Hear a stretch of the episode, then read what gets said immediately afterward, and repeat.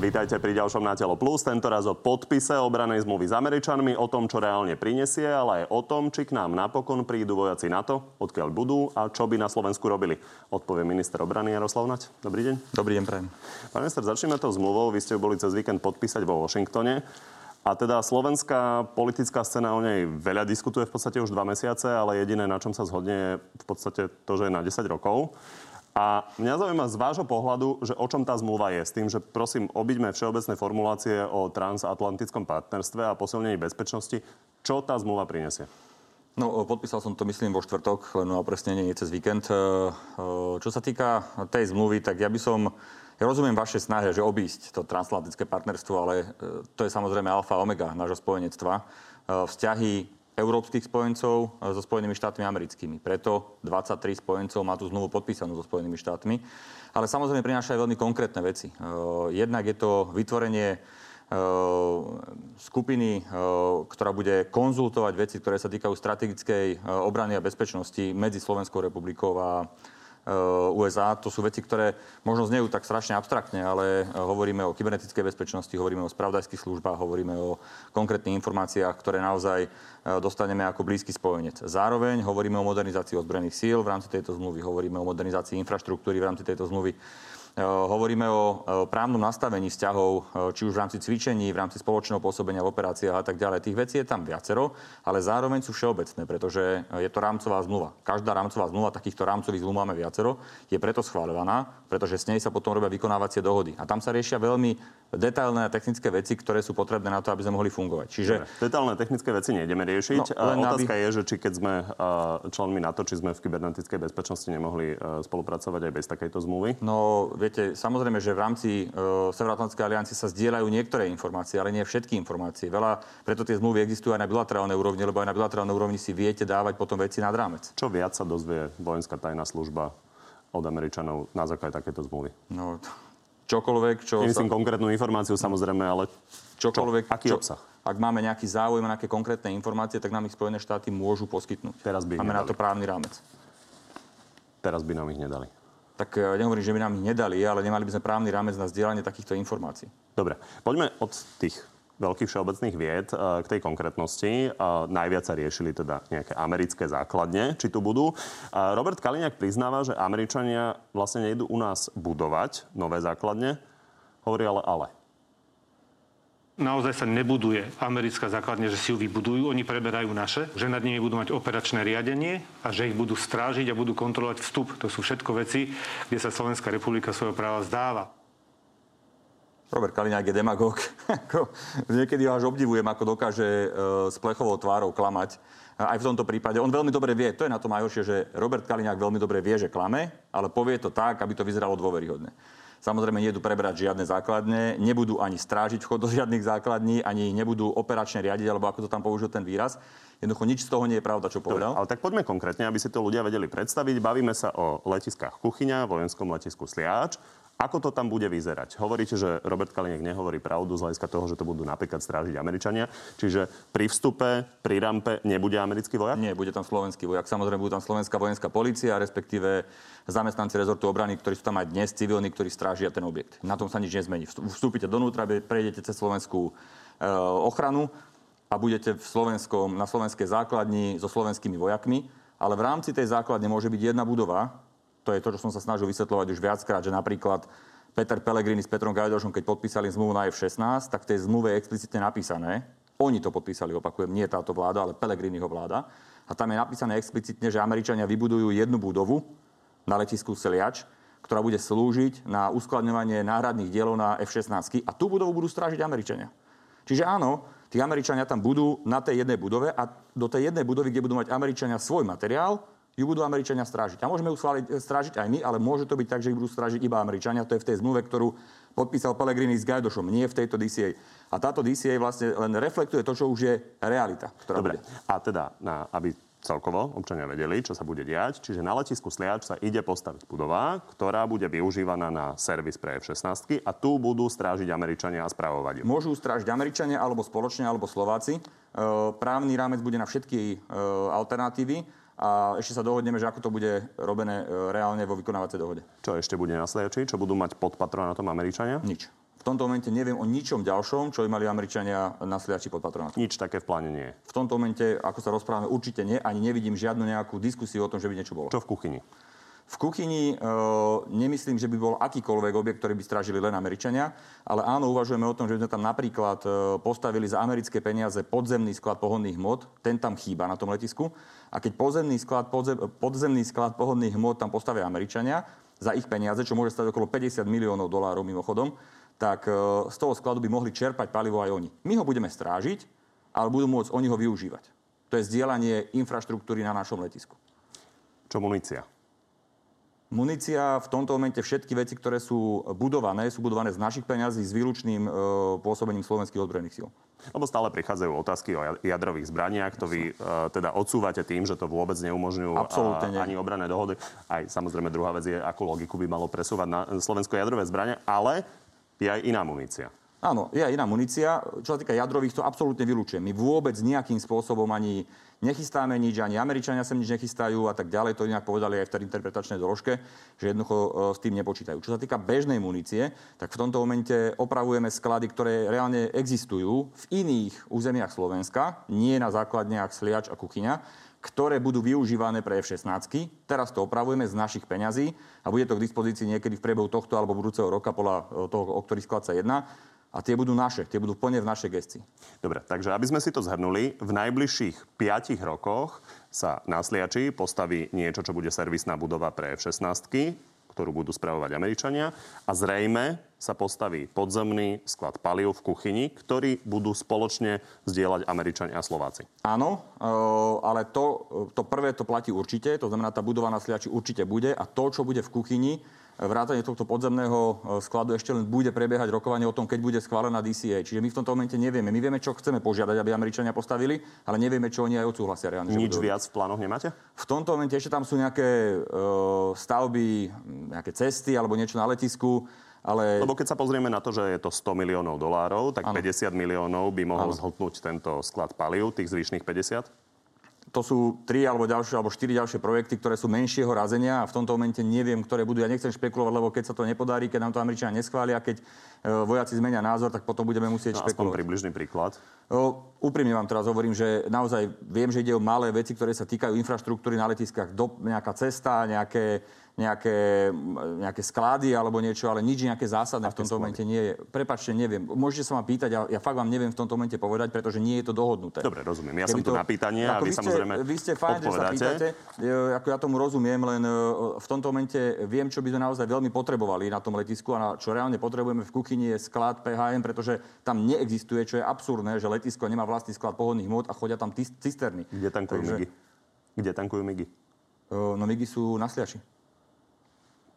Čiže e, my na Sliači máme, sklad, máme, pod, máme sklady PHM, ale na, e, v kuchyni nemáme. Takže tam ja sa na to pýtam áno. explicitne kvôli tomu, že e, Robert Kaliňák to glosoval, že asi nie sú na solárne kolektory tie slovenské stíhačky súčasné, takže preto sa na to no, však, ale na Sliači máme, ale máme Spartany napríklad na kuchyni, ktoré potrebujú tankovať.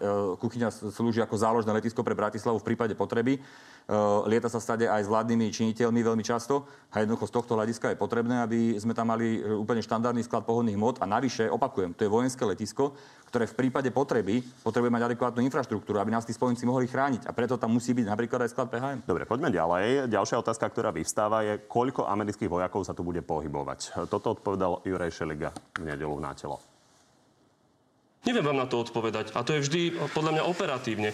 Určite nejakí prídu, tak vy by ste asi mali vedieť na to odpovedať. No tiež neviem povedať, je to operatívne. Ja som pozeral tú reláciu a povedal to veľmi správne Juraj Šeliga, pretože počet vojakov zahraničných, nielen amerických, ale českých, aj ruských a nemeckých a francúzských, akýkoľvek sa hýbe podľa toho, ako požiadajú, z akého dôvodu, že na, naše územie prídu. Napríklad eh, v, za minulý rok sme tu mali okolo tisíc amerických vojakov, predtým nejakých 900 ročne, ktorí prichádzajú na rôzne cvičenia, to schváli vláda vždycky na pol roka dopredu a jednoducho podľa toho uh, skončí cvičenia a odídu preč. Pán minister, asi cítite rozdiel medzi tým, keď uh, na týždeň alebo na 4-5 no, dní prídu americkí vojaci na cvičenie a keď tu budú Iní dlhodobo... ďalší vojaci, pán kolega, iní ďalší vojaci, uh, ktorí by prišli na dlhodobejšie pôsobenie, sú štyria učitelia uh, americkí vojaci, ktorí sú v Martine, to je schválené Národnou radou a predpokladám, a je to aj teda v tej dohode, ktorú podpísal Gajdoš s Pelegrinim, že prídu vojaci, ktorí nahradia tých Rusov, ktorí sa starajú o MIGI.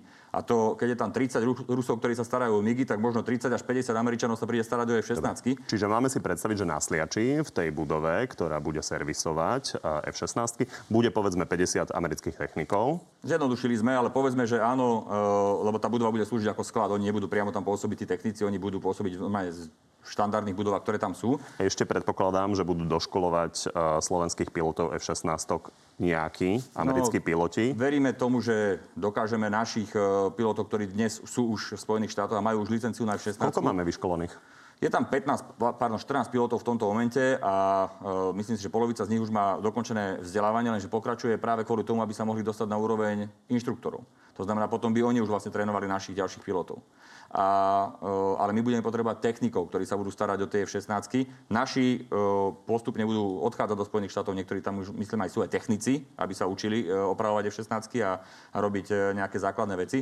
Ale zároveň tu budú, tak ako sú tu dnes 30 Rusi na sliači, tak budú v niekoľkých desiatkách Američania, ktorí sa budú starať o tie F-16. Čiže odídu Rusi a prídu Američania, ale v podstate z hľadiska bežného života na sliači sa nič nezmení. Akurát, že prídu solventnejší ľudia možno. Čo v kuchyni? V kuchyni v tomto momente nepočítame so žiadnym americkým vojakom. Vôbec. Ako žiadna taká požiadavka nie je, žiadna základná nie je, žiadna nič. Jednoducho nie je. A keby náhodou prišlo... Čiže hovoríme o jednotkách ľudí, ktorí samozrejme. budú riešiť ten uh, sklad pohodných Áno, áno, samozrejme. A pokiaľ Keď by bude? sme, možno pár desiatok, hej, a, a pokiaľ by sme Uh, pokiaľ by sme vedeli o tom, že je tu požiadavka napríklad, že budú sklada, ten sklad PHM budovať alebo nejaké ďalšie infraštruktúrne projekty na letisku na, v kuchyni, tak oni pošlú zoznam a ten zoznam musí schváliť buď vláda Slovenskej republiky alebo Národná rada Slovenskej republiky. A čiže o tom sa bude rokovať. To nie na základe tejto zmluvy, ktorú dnes podpíšeme, alebo sme podpísali teda minulý týždeň a dnes verím bude schvalovaná, alebo zajtra, tak, e, tak na základe to, to s tým nesúvisí. Čiže ak vás tak počúvam, tak v najbližších rokoch plán ministerstva obrany je, že sa tu bude pohybovať možno 100-200 amerických vojakov, ktorí sa budú zaoberať uh, týmito projektami. No vy ste to číslo až výrazne zvýšili. Ako ja si myslím, že to bude menej. Hej? Ale môže Čiže to byť.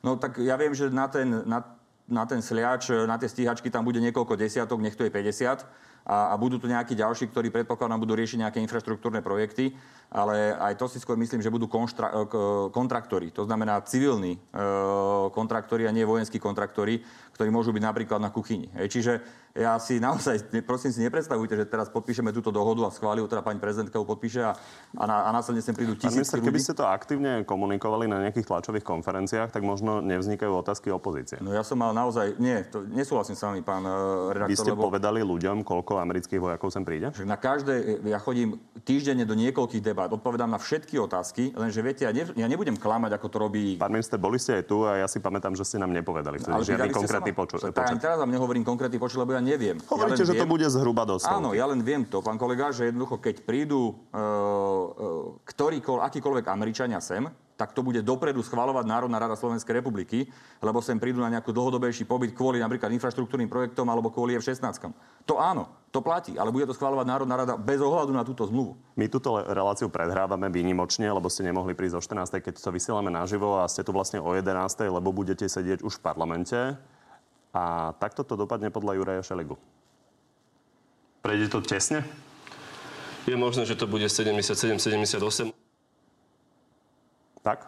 Ja si myslím, že to bude viac, ale zároveň v tomto momente neviem povedať, koľko ľudia, koľko poslanci neprídu kvôli covidu. Máme tam takých koalícií. E, očakávam, že dnes budeme vedieť nejaké čísla, e, keď začne schôdza, e, ako to vyzerá. A, a, a Uvidím, ale vo všeobecnosti môžem povedať, že veľká väčšina poslancov koalície je za. Keď boli všetci prítomní bez ohľadu na chorobnosť, tak by sme atakovali podľa mňa 90. Ostaňme pri klube Olano, to je napokon tretina parlamentu. Koľko ľudí bude proti? No, neviem, koľko bude proti. Evidujem zatiaľ, že sa proti vyjadril jeden veľmi tvrdo, a to je Milan Kuriak poslanec, eh, ten bude proti a potom sú tam dvaja, ktorí sú nerozhodnutí ešte a s ktorými ešte budeme aj dneska hovoriť a neviem, ako sa, ako sa vyjadria. Takže vyzerá to, že 50 poslancov Olano zahlasuje za? Mo, no 50 by bola za, ale neviem, koľký z tých, ktorí sú za, prídu na hlasovanie, ktorí budú môcť kvôli covidu prísť. Ale bola by 50 za? Bola by 50 za. Keby nikto nebol chorý? Keby nikto nebol chorý. Rovnako tak evidujem, že Jano Krošlák, Janko Mičovský, Tomáš Valašek, Miro Kolár budú za. Rovnako evidujem, že celý poslanecký klub Sasky bude za, za ľudí bude za, a v prípade uh, Borisa Kolára, Kolára si myslím, že okolo 10 bude za z jeho poslaneckého klubu. On hovoril, že 5-6 poslancov s tým má istotou problém. No. A ešte jedna vec, ktorá vlastne súvisí uh, s tou zmluvou, lebo koaliční poslanci tvrdia, že Smer sa správa farizejsky kvôli tomu, že napríklad Robert Fico s Robertom Kaliňákom boli na návšteve v Bielom dome, vtedy ešte s Barackom Obamom, ale bol pritom aj uh, vtedajší viceprezident Biden. A Boris Kolár tvrdí, že vymenili fotku s Barackom Obamom za 9 teroristov z Guantanama. To je pravda? Tak e, je pravda, že... Teda ja viem, že to pravda nie je. No, ja by som si taký istý nebol. Neviem, či ide o presne toto stretnutie, ale viem, keďže som... A, nechcem ísť do nejakých zásadných detailov. Ja len veľmi rýchlo zhrniem vlastne tie počty. V decembri, čiže mesiac po tej návšteve, v decembri 2013 vyšla správa, že sme prijeli troch väzňov z Guantanama a o rok ďalších dvoch. Prišli ešte nejakí ďalší? Áno. Koľko? No neviem, či toto informáciu môžem povedať. To neviem. Bolo ich 9? Nebol by som prekvapený, keby ich bolo 9. Žijú stále na Slovensku? Časť z nich, to bolo aj medializované, žije stále na Slovensku. Časť z nich už nežije. Zomreli? Utekli zo Slovenska a išli znova bojovať. Za islamský štát? To sú, to sú teroristi. Takže áno, ak niekto povie, že sem prišli e, ľudia z Guantanama a boli to teroristi, tak áno, prišli sem ľudia z Guantanama na základe iniciatívy Fica a Kaliňáka a boli to teroristi. Ja len za nich poviem, že oni tvrdia, že tá dohoda e, bola z roku 2009 a e, začala tá spolupráca oveľa dávnejšie, ale e, nie je teda pravda, že by to boli nevinní ľudia, ktorí nikdy nič nespáchali. Samozrejme, že neopakujem. Viacerí z nich odišli zo Slovenska, išli opäť bojovať a neprežili to. Poďme na ďalšiu tému, potenciálny konflikt na Ukrajine a teda možný príchod vojakov NATO k nám a takto to vidí prezidentka. Nemôžeme si dovoliť vystupovať ako nerozhodný alebo slabý článok na východnom krídle aliancie. Vidíte to rovnako? Vidím to rovnako. Ako rozumieť tomu výroku slabý článok? Prečo slabý článok? No jednak kvôli tomu, že sme naozaj E, poslednou krajinou na, alian, na aliančnom krídle, e, ktorý nemá podpísanú dohodu o obranej spolupráci, teda podpísanú to už máme, ešte to nie je ratifikované, čiže kvôli tomu sme najslabším ohnívkom tej reťaze na východe aliancie. A po druhé kvôli tomu, že áno, všetky ostatné krajiny, to znamená Litva, Lotyšsko, Estónsko, Polsko, ale aj Maďarsko, Bulharsko, Rumunsko, e, buď už majú na svojom území, alebo požiadali o zriadenie aliančnej E, jednotky, e, to, to je to, čomu sa hovorí IFP, to, sú, to je to, čo, kde sú naši vojaci v Lotyšsku, okolo 130 aj s e, delostrelectvom, tak o takúto jednotku žiadajú všetky krajiny na východnej aliancii a ja naozaj neviem, prečo by Slovenská republika mala byť jediná, ktorá by sa nepridala k týmto krajinám. No a vy máte určite nejakú predstavu, takže vaša predstava je aká? Kto a kedy má prísť podľa vás? Podľa mňa sme ešte veľmi ďaleko od tejto debaty, že kto a kedy, uh, ale môžem povedať to, že áno, boli sme oslovení viacerými krajinami a áno, na vojenskej úrovni, podotýkam, sme boli oslovení aj zo strany Českej republiky, ktorí deklarovali, že jednoducho sú pripravení prísť do takejto jednotky. To koalícia spomína, ale predstava, že by Česká republika poslala tisíc vojakov, napriek tomu, že tá armáda je väčšia neviem ako inak, tá naša, tak je to pomerne veľa. Neviem inak, kto použil prvý ten výraz tisíc a neviem ani, ako vzniklo uh, ten výraz tisíc. Tie jednotky sú rôzne. Neviem, či to nebola správa zo Sky News britského. No, to bola podľa mňa nejaké zovšeobecnenie. Uh, tie jednotky sú rôzne, pohybujú sa od 300 po 1200. To je jedna vec. Druhá vec, e, my rokujeme o tom, že keby sme mali mať takúto jednotku na Slovensku, a keby to mali byť Česi, tak by sme spoločne urobili e, takú jednotku, ktorá by poskytla také spôsobilosti vojenské, ktoré na Slovensku chýbajú. To znamená, keď ich už tu máme mať, tak aby to bola, boli také spôsobilosti, ktoré budú pridanou hodnotou pre fungovanie našej obrany. Postaňme to... pri tom, kto by to mohol no, byť. Takže keď sa bavíme o Českej republike, uh, koľko by Česká republika vedela vyslať vojakov? No to s tým súvisí s tou mojou tézou, ktorú som povedal. To znamená, ak by to boli napríklad také spôsobilosti, ktoré sa týkajú elektronického boja alebo nejaké ochrany pred e, prípadnými útokmi, e, elektronické ochrany, tak v tom prípade by sme mohli hovoriť o niekoľkých stovkách. A tých by sme doplnili slovenskými ozbrojenými silami. Kto okrem Čechov by pripadal do úvahy? No v tomto momente zatiaľ sa bavíme e, na vojenskej úrovni, ešte raz na politické ani nie, lebo sa to len plánuje, že čo by vlastne e, sa mohlo urobiť teoreticky, ak by prišlo k takémuto rozhodnutiu politickému, tak sa zatiaľ bavíme len všechny. O amerických vojakoch vôbec neuvažujete? Absolútne nie, ale ani, viete, to je, tu, tu, niekto tu púšťa... Hlavne... to téma je, pretože do Rumunska prichádzajú americkí vojaci, do Polska prichádzajú americkí oni vojaci. Si ich, oni si ich želajú, oni si ich pýtajú a dlhodobo na tom robia. To nie je, že si to teraz Američania zmysleli. Viete, Poliaci platia 2 miliardy ročne eur za to, aby tam jednoducho Američania boli, trvalo. E, Rumúni e, majú špeciálnu spoluprácu s Francúzskom. Francúzi by mali byť e, tou vedúcou krajinou v tej jednotke v Rumúnsku, keď sa urobí. Tam sa mali presunúť vojaci z Mali. Áno. A, a okrem iného je to aj kvôli tomu, že Francúzsko plánuje podpísať veľmi veľký kontrakt s Rumúnskom, myslím, v oblasti námorníctva a jednoducho toto je dohoda Dobre, komplexná. Rozumiem. Čiže u nás Čiže... zatiaľ pripadajú do úvahy Česi. A teraz poďme ešte k tomu, čo ste sami na... Tu najsilnejšiu vetu mi vždy zoberiete, keď chcem povedať, že v tomto momente chcem povedať to, že napriek tomu, že tu niekto straší, že Američania sem prídu, tak Američania nemajú vôľu chodiť do tých základní ani na Slovensku. My by sme boli radi, keby nám uh, prišli rôzne krajiny uh, do tej našej jednotky a budeme radi aj za tých Čechov, lebo zase nie je nejaký pretlak krajín, ktoré, ktoré túžia ísť uh, niekde a mať, mať náklady s ďalším pôsobením v operáciách. Ešte jedna otázka teda, ktorá nie je zodpovedaná a nebola zodpovedaná ani, e, zodpovedaná ani v nátelo. Čo by kompletne vlastne tí vojaci robili? Toto vyplynulo z tej debaty. Vojna je ďaleko a nás sa to netýka. To je predsa je... pravda, nie? Ale že je my, ďaleko. A my ideme sa chystať na to, že ideme strieľať ľudských vojakov? A oni nie. idú strieľať My nás? ideme dávať pozor na to, no nič. ak pôjde migračná vlna, vy ste aby sme mali zabezpečenú hranicu. Toto, toto nie je debata o kybernetickej bezpečnosti, takže vy plánujete, že by nejakí vojaci na to mali prísť na našu šengenskú hranicu s Ukrajinou? Nie, neplánujeme. Odkiaľ to má pán Šeliga? Ja neviem, pán Šeliga nie je človek, ktorý by e, riešil obranu e, v tejto krajine. Možno, že si niečo pomýlil alebo niečo e, inak pochopil. Vôbec neplánujeme nasadenie vojakov e, na ochranu šengenskej hranice, ale samozrejme, že tie jednotlivé jednotky, ktoré sú na východnej hranici, slúžia práve kvôli tomu, aby všetci spojenci, ale aj iné krajiny videli, že aliancia je jednotná, že je súdržná, že má svojich vojakov. Preto som vám tu povedal, že jednoducho snažíme sa tú jednotku využiť na to, aby sme získali nejaké nedostatkové spôsobnosti, ktoré nemáme. Tým pádom do toho nemusíme my investovať a ušetríme peniaze. A zároveň tu budeme mať ďalšiu medzinárodnú jednotku, ktoré mimochodom už máme dnes v Novákoch a v Trenčíne, ktorá slúži na školiace stredisko pre E, likvidáciu nejakej munície, máme tu NFIU vo, Vajnoroch, máme tu špeciálne komunikačné centrum, nasaditeľný modul v Ružomberku, aliančný. Hej? Jednoducho tie veci tu sú. My sa netvárme, že sme včera spadli z jahody. My tu máme aliančné štruktúry v tejto krajine a schváloval to vláda Roberta Fica. Ex-minister vnútra Kaliňák tvrdí, že vojakov ani nesmiete poslať na šengenskú hranicu, že tam smú byť len policajti, takže nič takéto nechystáte? Samozrejme v prípade, že by išlo o obranu štátu tak tam môžete poslať vojakov. A vie to aj pán Kaliňák, opäť klamal. Čiže e, jednoducho všetko závisí od toho, pre aký účel by to bolo. Rovnako tak, ako keď bol pán Kaliňák ministrom vnútra a vojaci boli na základe nejakého rozhodnutia e, určení ako policajná jednotka, ktorá naháňala nejakých vrahov po Slovensku, čo on veľmi dobre vie, alebo ako pán Kaliňák veľmi dobre vie, že povedal vojakom, vtedy ako podpredseda vlády, ktorý má na starosti obranu a bezpečnosť, aby išli e, ochraňovať presuny eura po Slovensku, tak pán Kaliňák veľmi dobre vie, že na asistenčné úlohy môžu byť nasadené aj ozbrojené síly. Záleží presne od toho, čo by sa realizovalo.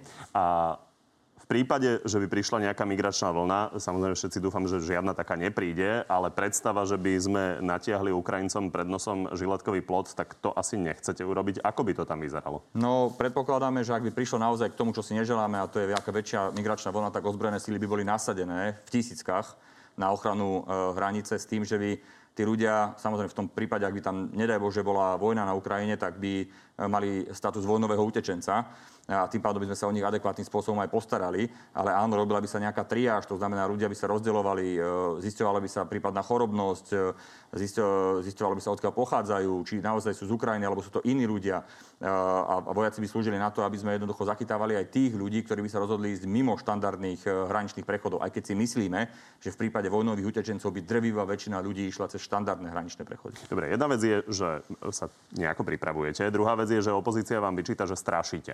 A veľa spomínala napríklad e, vaše spoločné vystúpenie s ministrom Korčokom po Bezpečnostnej rade. Pozrieme sa na to. To je len niekoľko 100 kilometrov na východ. Evidujeme aj vojenskú techniku, ktorá nie je len obranného charakteru, ktorá svojim dosahom už zasahuje aj na územie Slovenskej republiky. Všetko, Minister, čo... kývete hlavou, je to adekvátne? Áno. Všetko, čo zaznelo na tej tlačovej konferencii, do posledného zrnka bola pravda. Ja rozumiem, že Smer je naučený robiť bezpečnostné rady kvôli Tomanovej psovi, alebo kvôli kockám, alebo kvôli mne, že som bezpečnostné riziko. To všetko oni robili na bezpečnostných radách, ale táto bezpečnostná rada reálne zasadala kvôli tomu, že všetky členské krajiny aliancie, všetky členské krajiny Európskej únie a aj krajiny, ktoré susedia s Ukrajinou, a aj samotná Ukrajina sú veľmi znepokojené tým, čo sa deje na hranici. Áno, dnes je okolo 140 tisíc ruských vojakov na hranici s Ukrajinou. Áno, dnes je ďalších 30 tisíc ruských vojakov v Bielorusku. Áno, ďalších 30-40 tisíc je na ceste z východných oblastí Ruskej federácie na hranicu s Ukrajinou. Pýtame sa prečo. Táto odpoveď nezaznela nikdy.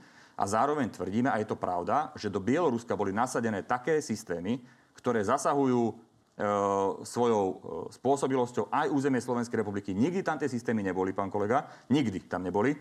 Teraz tam sú. A zďaleka nehovoríme iba, ako neviem, Kaliňák tuším hovorí, že však tam aj naše stíhačky doletia do Moskvy, no ale ja nehovorím o stíhačkách a on to veľmi dobre vie, ale opäť klamal. Rozumiem. Na druhej strane prezident Zelenský a jeho administratíva ukludňuje Ukrajincov a to bol uh, v čase, keď ich ukludňovali, že teda uh, naozaj invázia hrozí, ale neznamená, že príde uh, za pár dní. Vy nerozumiete, pán kolega? Však a v tom, jasne, prepačte, dokončím otázku, v tom istom čase vy hovoríte o tom, že Rusi už dostrelia na Slovensko. Ako Rusi už dostrelia aj do Ameriky, pretože majú majú medzikontinentálne Ale to sú systémy, strely. ktoré majú dlhodobo. Kdežto tie systémy, ktoré teraz nasadili do Bieloruska, Ja sa len pýtam, systémy. lebo opozícia to tvrdí, že či ľudí príliš nestrašíme. Nie, nestrašíme ľudí, hovoríme im pravdu, tak pravdu, ako reálne je. Ja rozumiem aj Veď v končnom dôsledku to s nami komunikujú aj predstavitelia vlády Ukrajiny, že oni sa snažia ukludňovať svoje vlastné obyvateľstvo, lebo oni posledné, čo chcú, je teraz, aby mali rabovanie v obchodoch, aby boli ľudia znepokojení a tak ďalej. Ekonomicky tá krajina trpí práve kvôli tomu silnému tlaku, ktorú, ktorý na nich vytvára Ruská federácia tým zhromažďovaním vojsk na hranici. Jednoducho to je realita.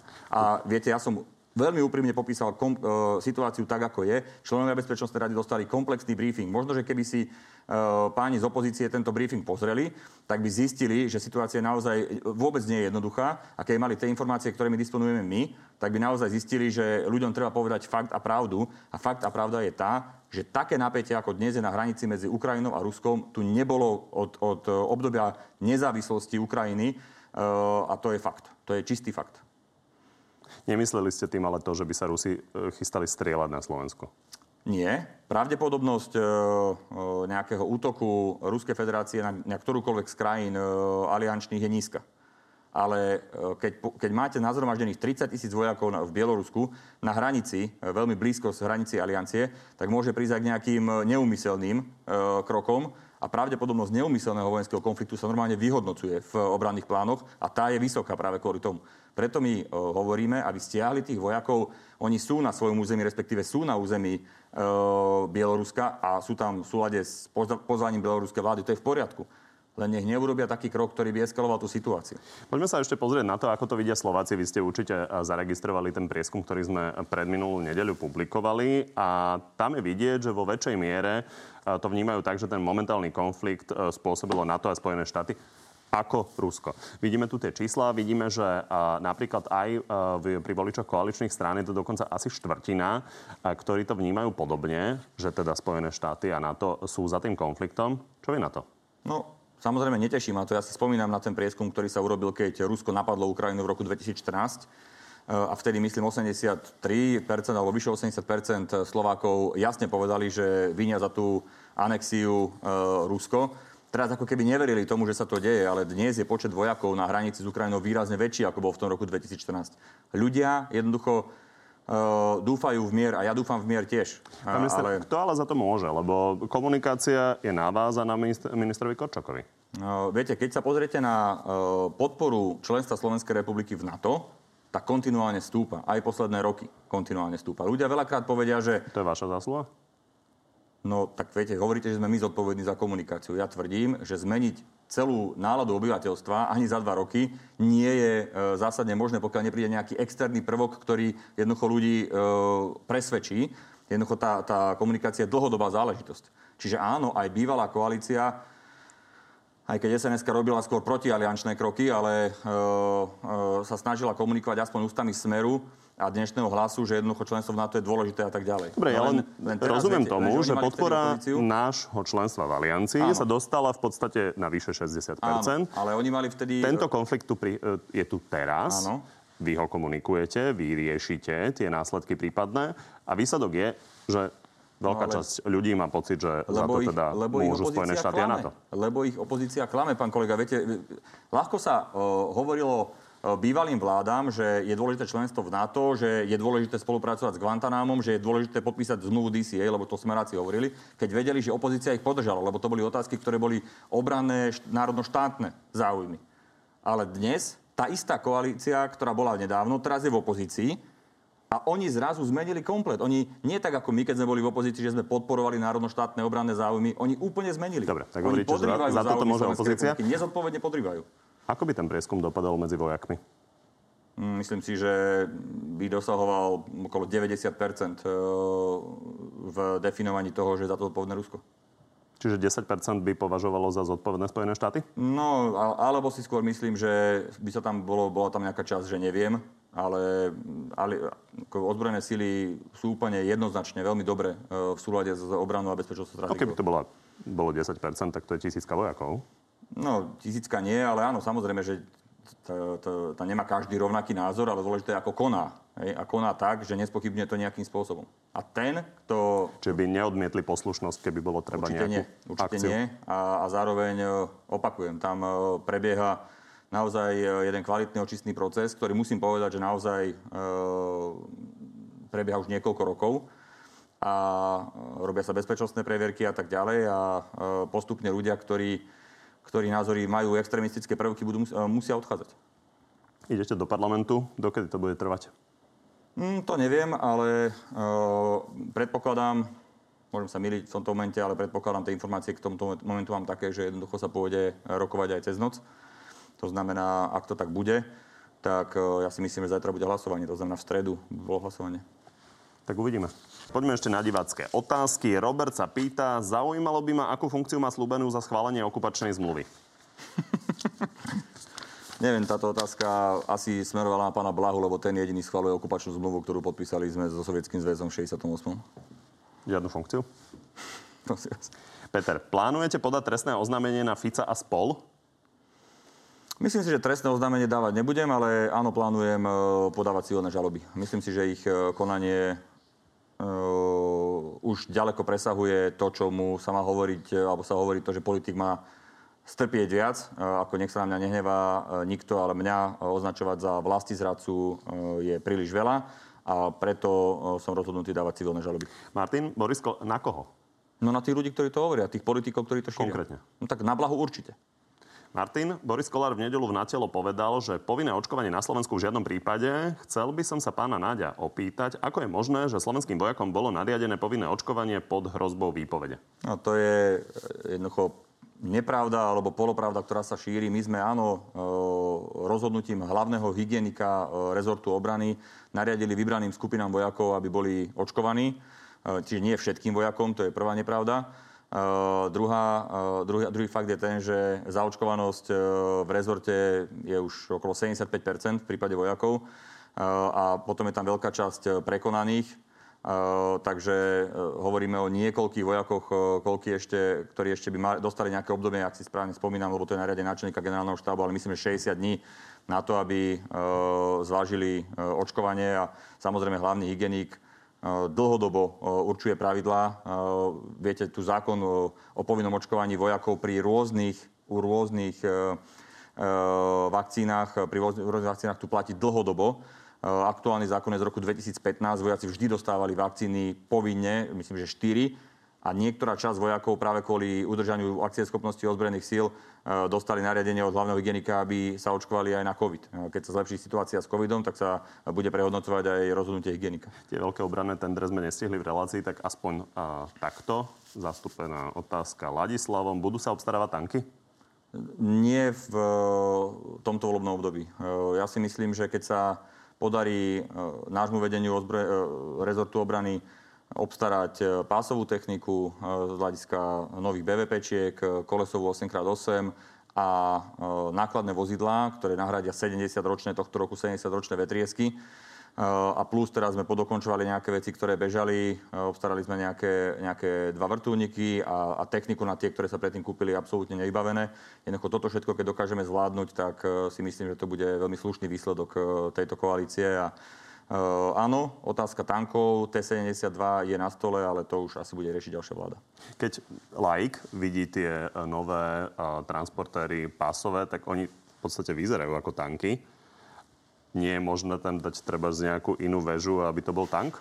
je to možné, ale uh, to, to záleží aj od typu, lebo nie každý typ súťažiacej spoločnosti a v rámci toho tendra poskytuje takú platformu, na ktorú viete dať väžu, ktorá by sa hodila na ľahký tank. Nie každý. Čiže teoreticky je možné vlastne zobrať tento podvozok a dať na to veľký kanón ale nie podstate na taký ľahký tank. Áno, ale nie u každého dodávateľa. Máte veľkú pravdu.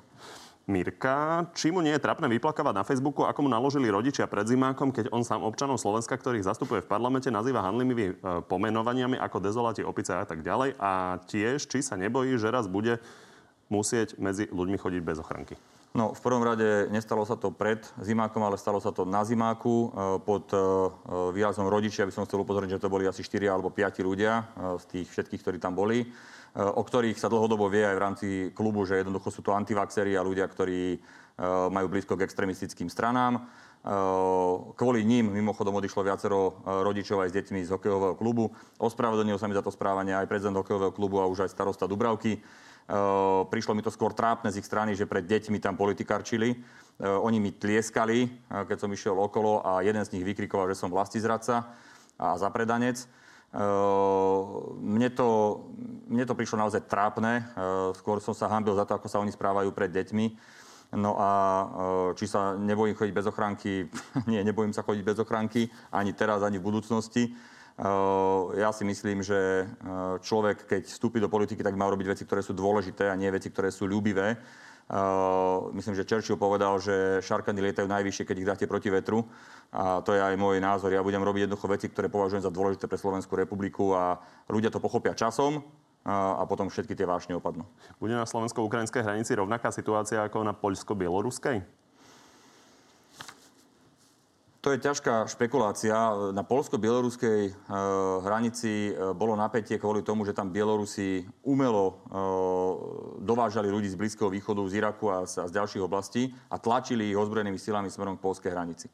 Toto sa u nás nestane, ale naozaj, ak by prišlo k tomu, čo si neželáme, a to by bol nejaký vojnový konflikt na Ukrajine, tak by sme asi naozaj boli cieľom úteku tisícok, a možno až 10 tisícov Ukrajincov, ktorí by na Slovensko prišli, ale my by sme tých ľudí samozrejme sa o nich postarali, lebo by to boli vojnoví utečenci na rozdiel od tých, ktorých tam nahádzal Lukašenko na bielorusko-polskú Vy si viete predstaviť, že by sme prijali tisíce Ukrajincov do našej spoločnosti? Na Slovensku je dnes e, podľa e, vyjadrenia e, odborníkov na migráciu okolo 30 až 40 tisíc Ukrajincov.